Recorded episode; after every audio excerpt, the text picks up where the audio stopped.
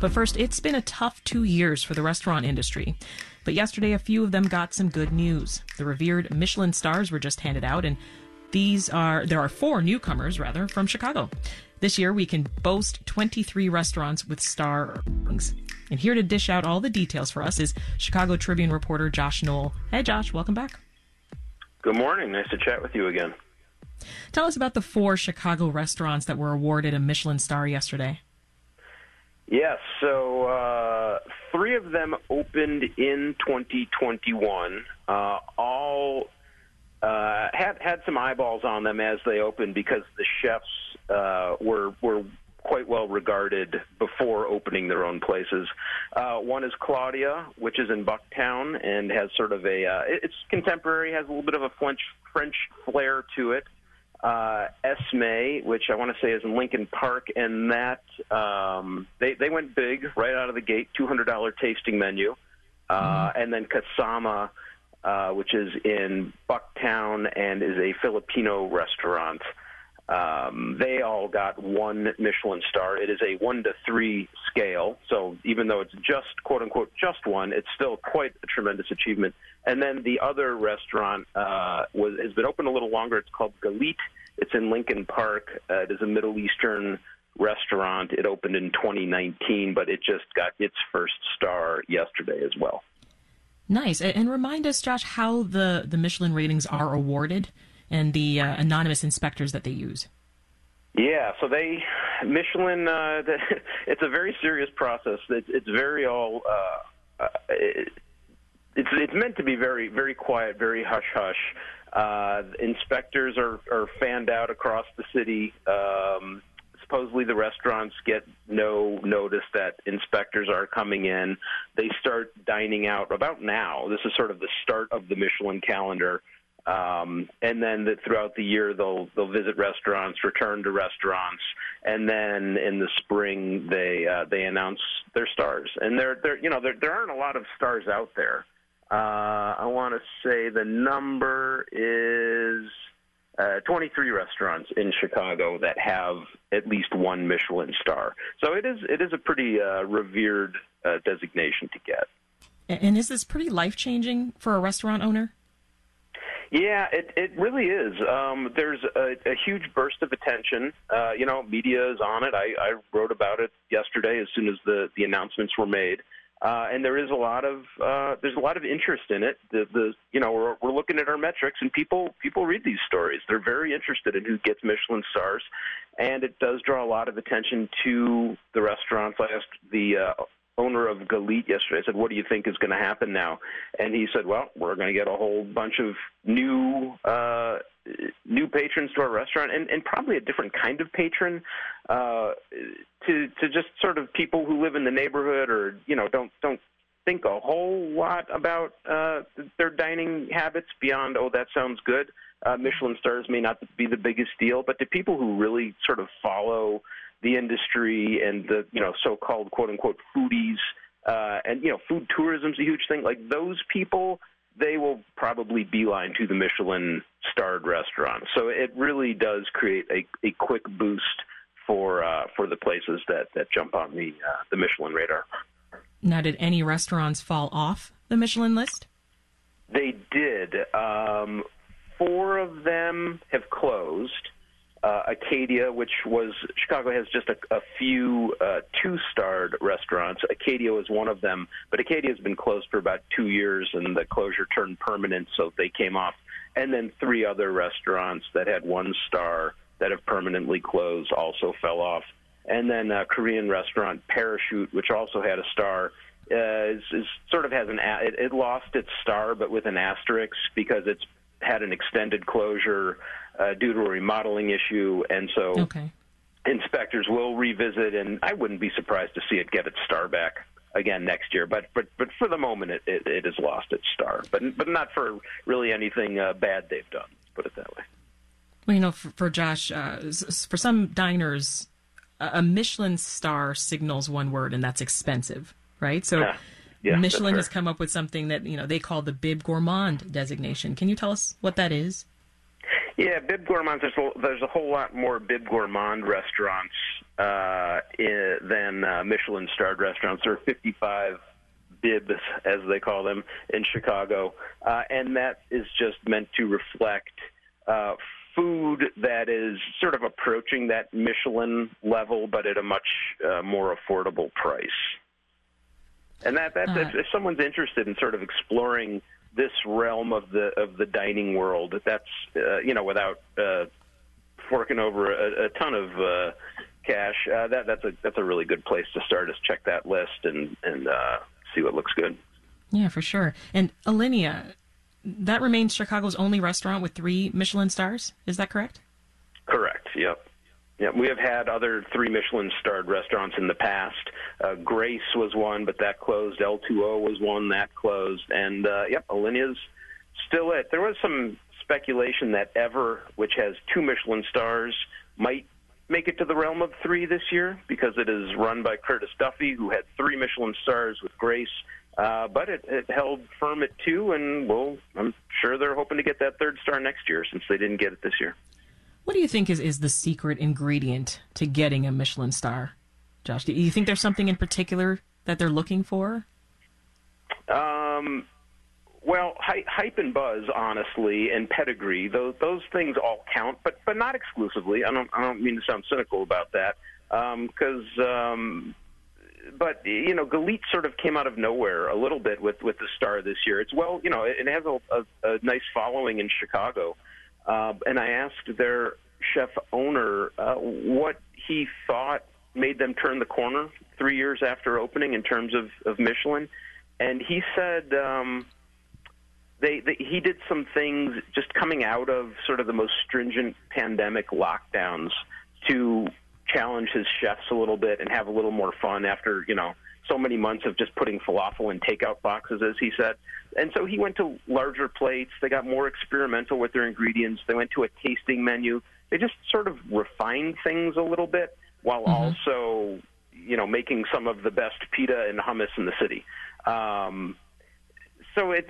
Michelin likes that higher-end vibe and flavor, but it seems like they're increasingly open to and embracing different approaches to it, which Galit is the first Middle Eastern restaurant in Chicago to get a star.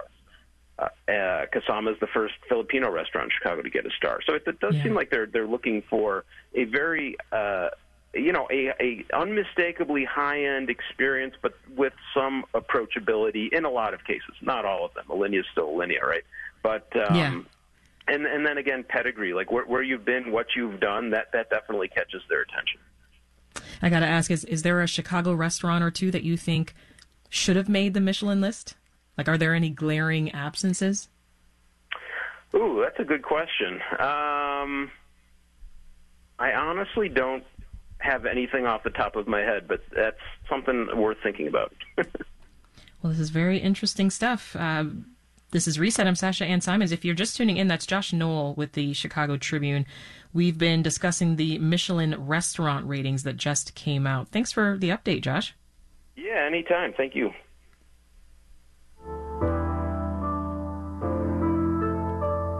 We're now going to throw a very different kind of restaurant rating into the conversation.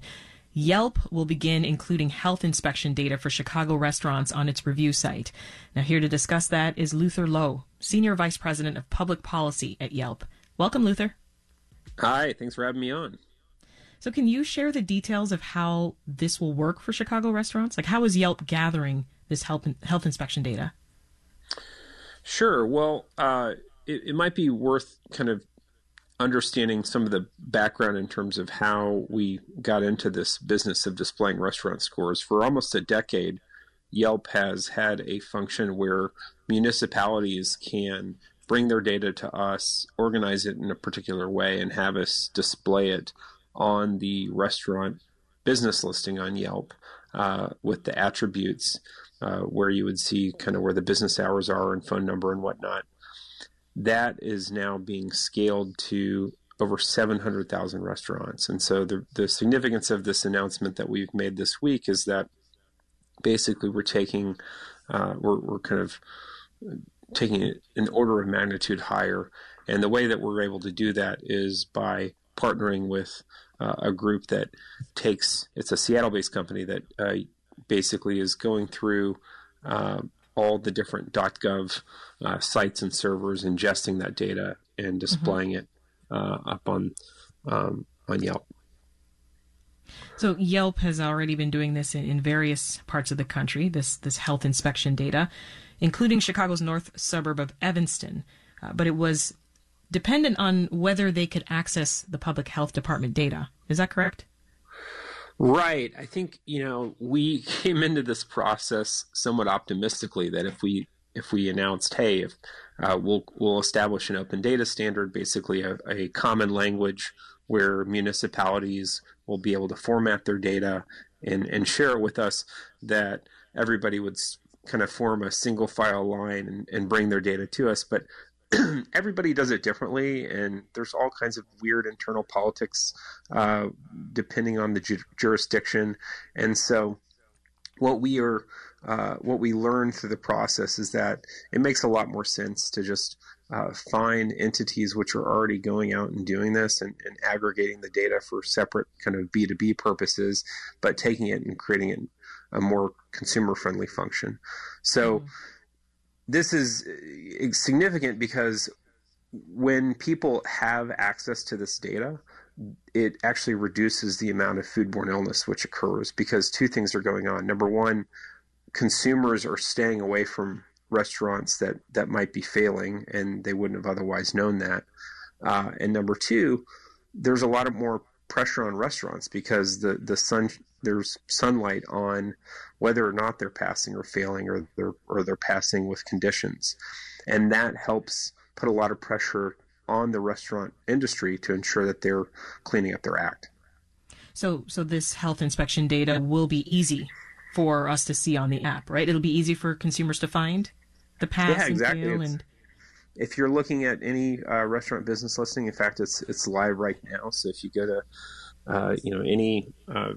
virtually any entity, unless there's some kind of mismatch of the data, but basically, the Whale Chicago, Girl on the Go, the Purple Pig, you go into any of these entities on the Yelp app right now, you scroll just below the photo and get into the attributes, and you'll see the pass fail, and you'll be able to actually click through and see what particular notes the environmental health inspector had. Now, of course, health inspectors can have different standards in different regions and towns, right? So health inspection criteria and the inspectors themselves, that can vary widely. So how do consumers make sense of that? Yeah, I think our job is to do everything we can to get things into a format that are consumer friendly. And we hope that by putting some sunlight on this data, it encourages jurisdictions who might be less consumer friendly to think about how they can create more simple paradigms, whether it's like San Francisco, for example, has like a 0 to 100 score, where 100 is the best. New York and Los Angeles have ABC. Chicago has pass-fail. It doesn't mean that everybody has to adhere to the same sort of format. It just is important to have something that makes sense to consumers. And the good news is that the system that Yelp is operating is kind of compatible with all of them.